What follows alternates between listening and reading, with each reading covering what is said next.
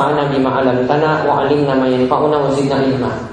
Baik, ikhwan fillah wa hadfillah rahimani wa rahimakumullah. Alhamdulillah pada kesempatan malam hari ini kita akan kembali melanjutkan ya pembahasan hadis arba'in an-nawawiyah ya dari serial kita tentang kajian kitab-kitab yang bersanad dan kita saat ini akan melanjutkan masih dalam kelanjutan hadis nomor 5 yaitu hadis yang membicarakan tentang masalah bid'ah dari sahabat yaitu istri Nabi SAW Aisyah radhiallahu anha di mana ia mengatakan bahwasanya Rasulullah SAW itu bersabda man ahdatsa fi amrina hadza ma laysa minhu fa raddun.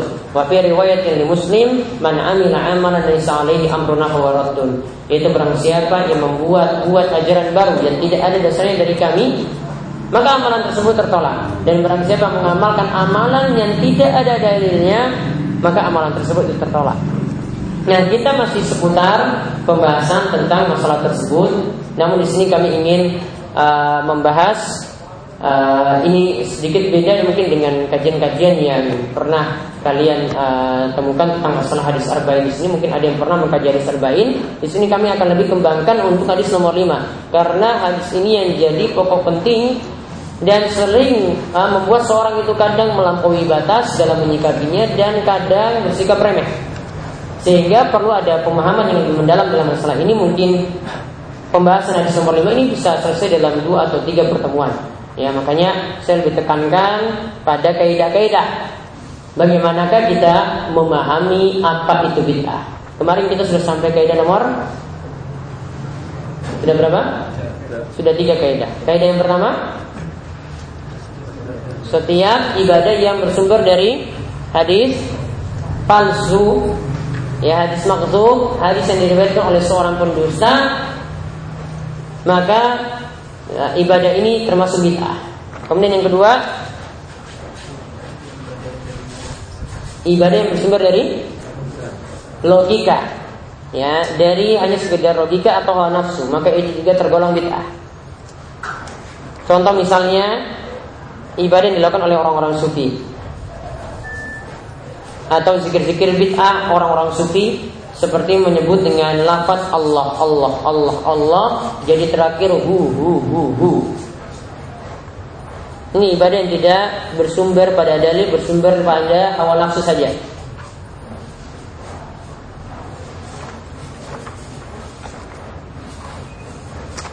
Kemudian yang ketiga Apabila ada suatu amalan yang Rasulullah SAW itu tinggalkan suatu ibadah Rasulullah SAW ditinggalkan. Padahal punya faktor pendorong untuk melakukannya dan tidak ada penghalang ya ia menghalanginya. Maka kalau ada yang melakukannya maka ia melakukan hal ini berarti melakukan bid'ah. Nah ini yang kita bahas terakhir yang sini saya contohkan. Contoh yang kemarin saya sebutkan azan. Ketika sholat id. Contoh yang lainnya lagi melafazkan niat ada faktor pendorong nggak untuk melakukannya? Ada. Nabi SAW bisa saja melafazkan niat. Para sahabat saja bisa melafazkan niat. Mungkin tidak ada faktor penghalang juga untuk melakukannya. Namun tidak ditemukan dalam satu riwayat pun Ya sampai-sampai disebutkan oleh Ibnu Qayyim tidak ada hadis doif pun yang mendukung. Jadi misalnya tanya hadis sahih. Hadis doif pun saja tidak ada. Ya, hadis doif pun saja tidak ada untuk mendukung hal itu. Maka ini menunjukkan kalau Rasulullah SAW tidak pernah melakukannya. Artinya Rasulullah SAW tinggalkan. Kalau Rasulullah SAW tinggalkan, padahal ada faktor pendorong untuk melakukannya. Bisa saja Nabi SAW punya niatan juga. Ah, ini biar orang-orang tahu niatan saya itu bagaimana. Ya, faktor penghalang pun tidak ada. Tapi kalau Nabi SAW tidak melakukannya, maka kalau ada yang melakukannya pada generasi-generasi setelah generasi terbaik dahulu, maka yang dilakukan adalah amalan bid'ah. Contoh lagi yang disebutkan oleh para ulama lagi untuk yang kaidah nomor tiga ini, sholat setelah melakukan sa'i, yaitu ibadah saat haji atau umrah, sa'i antara sofa dan marwah. Biasanya ada di antara jamaah umroh atau jamaah haji yang kemudian ketika sampai di Marwah terakhir setelah tujuh, tujuh kali putaran, mereka melakukan sholat dua rakaat menghadap kiblat. Padahal tidak pernah dilakukan oleh Nabi SAW dan para sahabatnya. Ada faktor pendorong bisa saja selesai ibadah lakukan seperti itu. Tidak ada juga menghalang-halangi mereka, tapi mereka tidak melakukannya, maka menunjukkan bahwa itu bukan ibadah. Kemudian yang keempat, ini kaidah yang disebutkan oleh Ibnu Abdus Salam. Al-Is Ibnu Abdus Salam seorang ulama Syafi'i. Beliau katakan setiap ibadah yang tidak dilakukan salafus soleh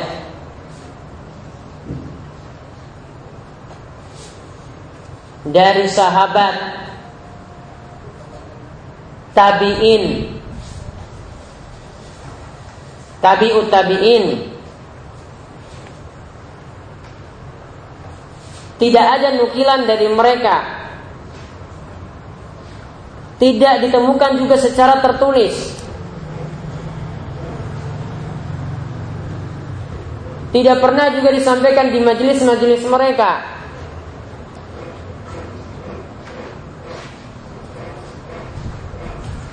Maka amalan tersebut adalah bid'ah dengan syarat ada faktor pendorong untuk melakukannya dan tidak ada penghambat yang menghalangi.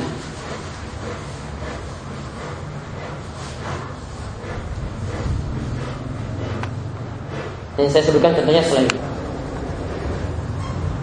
Contoh untuk kaidah yang keempat. Perayaan hari-hari besar Islam.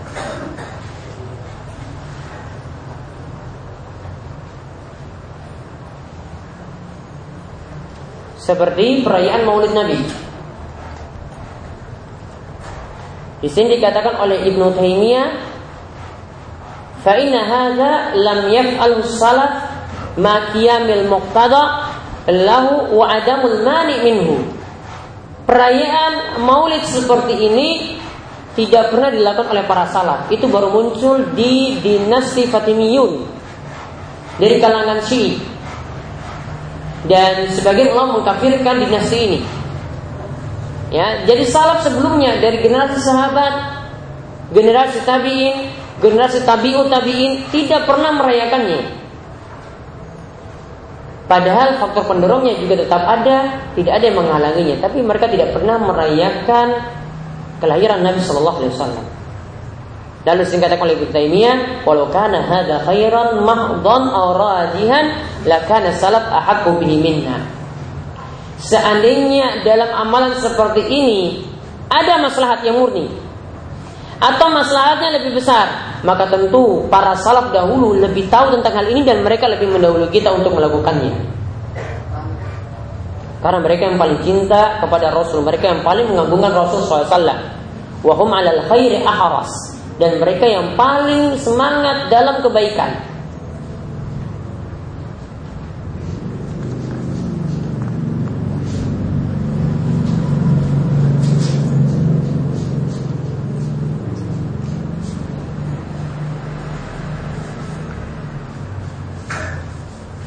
Termasuk juga di sini adalah perayaan tahun baru Hijriah.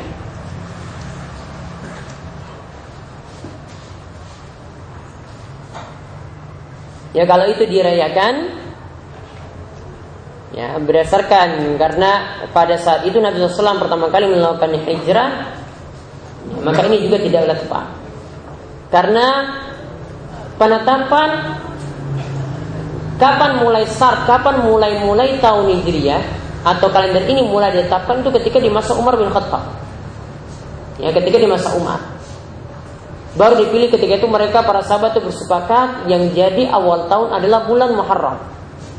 Yaitu ditetapkan saat Nabi SAW itu berhijrah pertama kali.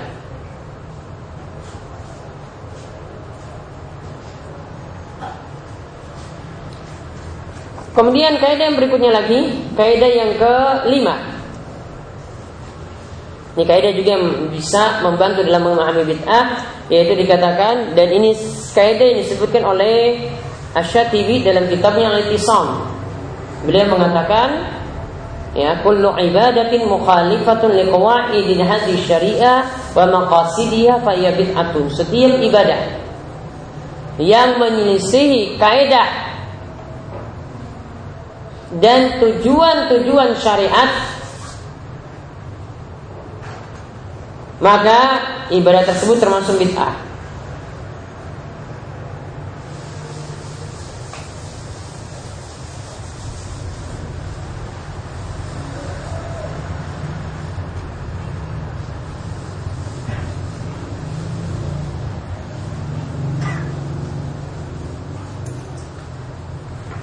Contohnya di sini zikir dan doa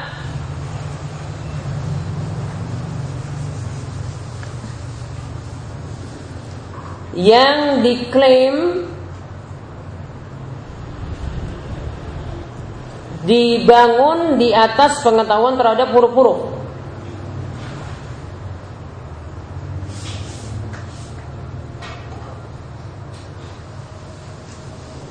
Jadi zikir-zikirnya bukan Nabi SAW contohkan. Namun digawe atau dibuat-buat sendiri Berdasarkan uh, ilmu huruf yang dia itu ketahui. Contohnya lagi Azan untuk sholat id.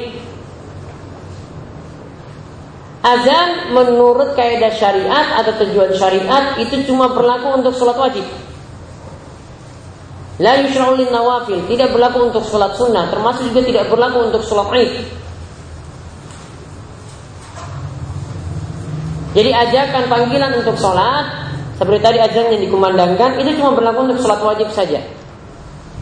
Nah itulah maksud ditetapkannya azan.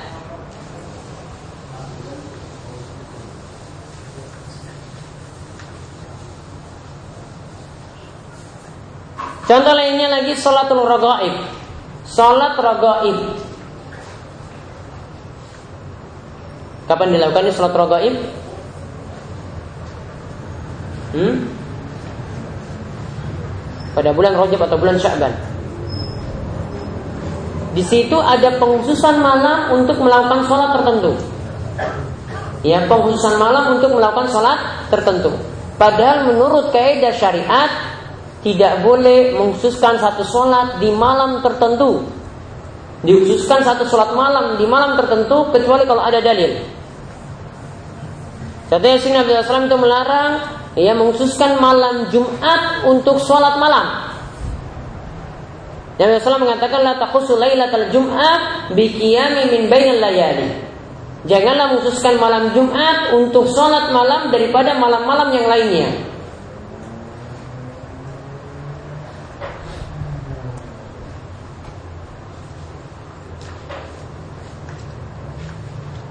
Nah itu di antara alasannya. Kenapa ya sholat rogaib atau sholat yang semisal itu tidak dibolehkan ya apalagi dikhususkan pada malam-malam tertentu. Misalnya ya sebagian orang itu melakukan sholat tasbih pada malam-malam tertentu pada malam Jumat. Ya dikhususkan pada malam Jumat terus malam Jumat terus malam Jumat terus maka terkena hadis tadi. Ya jangan mengkhususkan malam Jumat dengan sholat malam tertentu. Kemudian kaidah yang keenam,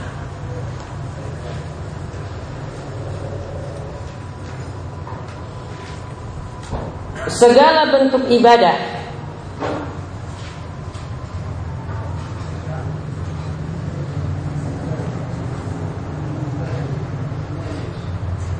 Yang dilakukan dengan bentuk yang tidak diajarkan oleh syariat.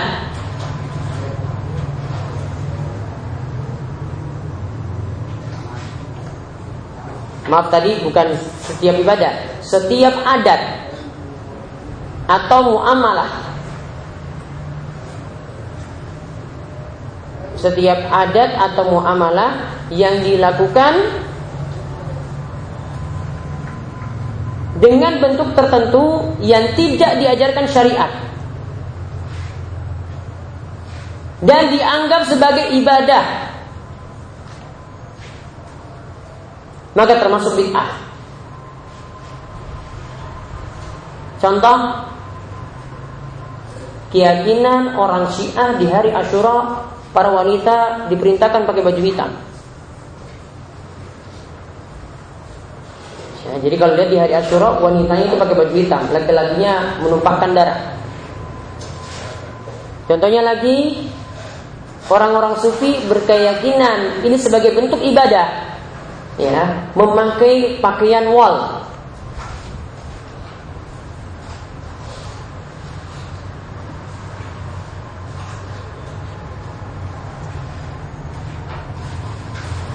Ya, seperti tadi itu yang dikatakan ini adalah sebenarnya suatu kebiasaan.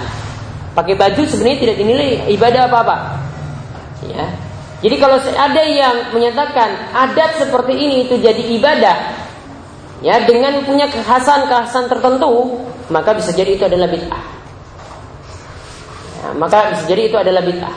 Maka jangan spesialkan suatu pakaian yang tidak ditetapkan oleh syariat. Ya, jangan spesialkan suatu syari, uh, suatu pakaian yang tidak ditetapkan oleh syariat. Kecuali kalau di situ sudah jadi urf kebiasaan. Misalnya kalau orang Arab itu memakai pakaian jubah warna putih panjang. Itu urf. Ya. Maka kalau ada yang menyelisih urf tadi, dia malah yang keliru.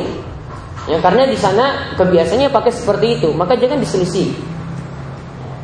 Nah, nanti kalau dipindah lagi ke negeri kita berbeda lagi. Ya keadaannya itu berbeda lagi.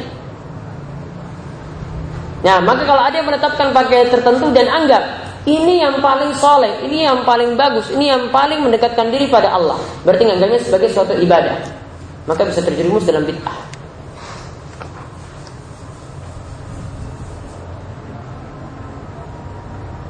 Kemudian yang ketujuh sebelum kita sholat, kaidah yang ketujuh, setiap pendekatan diri kepada Allah dengan melakukan hal-hal yang dilarang.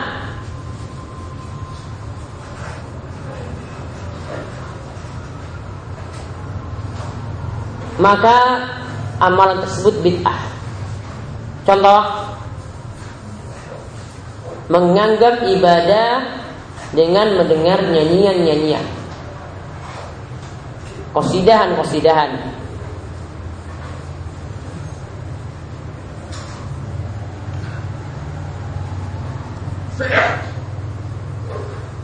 Yang lainnya lagi contohnya tasyabbu dengan orang kafir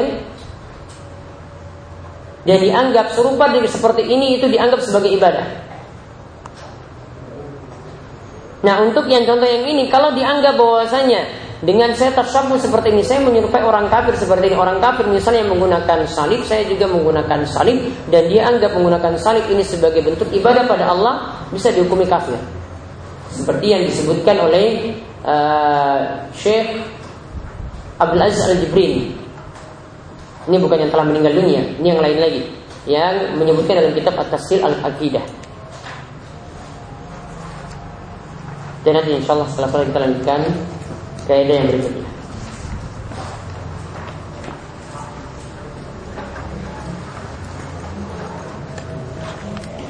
Sallallahu alaihi wa sallam Muhammadin wa ala alihi wa sahbihi ajma'in. Alhamdulillah